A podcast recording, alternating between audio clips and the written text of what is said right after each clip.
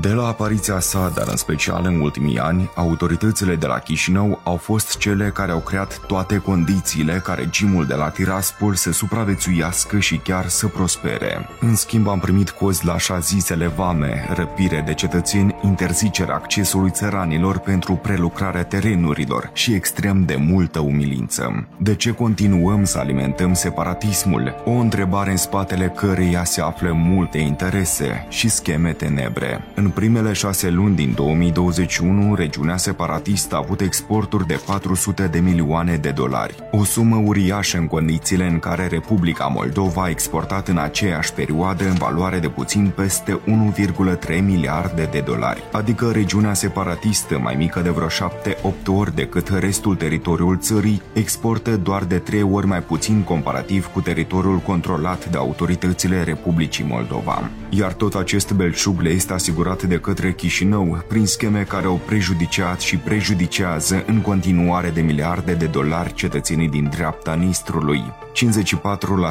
54% din exporturile regiunii transnistrene în prima jumătate a anului 2021 au reprezentat-o metalele, adică ceea ce prelucrează uzina metalurgică de la Râbnița. În mare parte, uzina activează datorită la ce se colectează la metal ferus, mai ales după ce Ucraina a interzis exporturile de metale în stânga Nistrului. Victor Ostap, fostul director al Metal Feros, susține că întreprinderea a fost controlată în ultimii 17 ani de către Vladimir Plahotniuc și Vladimir Andronachi. În acest răstimp, aceștia au delapidat cel puțin jumătate de miliard de dolari, bani ce trebuiau să ajungă în bugetul statului. Uh, Andronachi este uh, omul lui Plahotniuc în Transnistria. În Transnistria, cu baza relațiilor lui Plahotniuc, se rezolvă tot. Acum conduce domnul Gușan, Transnistria, cu mână de fier. Uzina metalurgică e pe mâna lui, energia electrică pe mâna lui, schemele de țigări pe mâna lui, adică tot ce mișcă în, tra- în Transnistria este șerif. Și omul de legătură cu Gușan astăzi este Vladimir Andronachi. Ambasadorul uh, lui Plahotniuc în Transnistria.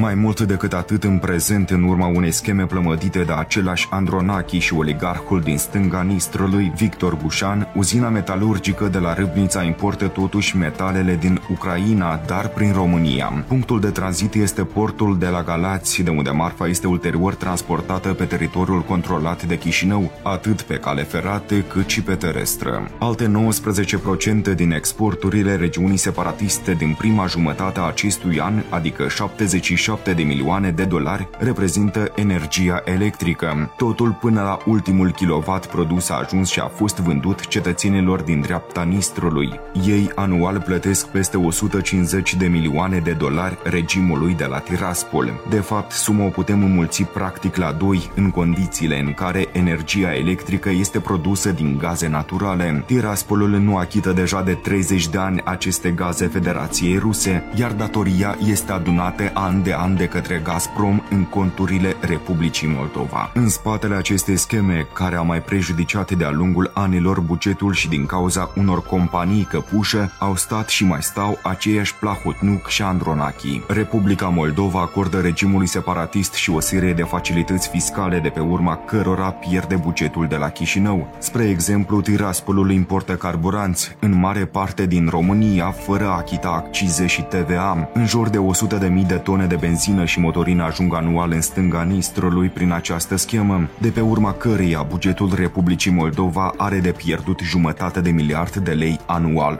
Pierderile doar pentru anul 2021, dincolo de aspectul trădării de patria și consolidarea oponenților, nu spunem că e armata de ocupație, e, e calculele mele arată 530 de milioane de lei pierderi pentru bugetul național. În aceste condiții a trezit nedumerire o informație apărută săptămâna trecută în presă, susținută și de o scrisoare a ambasadorului Republicii Moldova la Kiev, distribuită pe rețelele de socializare, potrivit căreia Chișinăul a cerut Ucrainei să prelungească accesul automobilelor cu plăcuțe de înmatriculare transnistrene până la 10 ianuarie 2022, în condițiile în care ultima zi era 1 septembrie septembrie. Noua guvernare a venit cu un comentariu în legătură cu această situație abia peste 5 zile, perioadă în care în spațiul public au existat mai multe dispute și controverse. Într-un comunicat de presă, vicepremierul pentru reintegrare Vlad Kulminski, Ministerul Afacerilor Interne și Ministerul de Externe explică că solicitarea a fost trimisă anterior, totuși autoritățile de acum o consideră necesară pentru că din 2018 încoace doar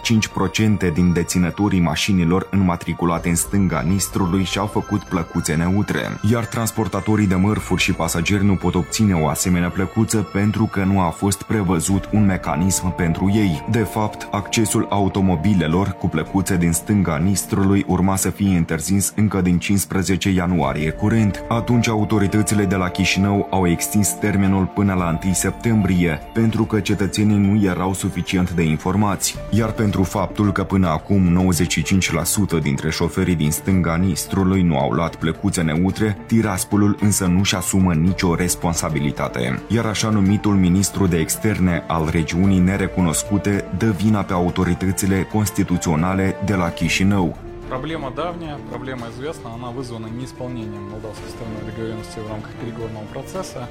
Могу сказать, что и весь период до сегодняшнего дня, и в настоящее время руководство Приднестровья предпринимает все необходимые усилия для того, чтобы не допустить ограничений прав и интересов наших граждан, в частности автомобилистов. Așadar, un regim separatist cu pretenții de independență, o gaură neagră a corupției și contrabandei, există și prospere cu largul concurs al Chișinăului. Și dacă până acum frâiele puterii au fost ținute de către partenerii de scheme și corupția ai lui Gușan, odată cu venirea noii guvernări ne așteptăm ca aceste practici să înceteze. Urmează să vedem cât mai avem de așteptat.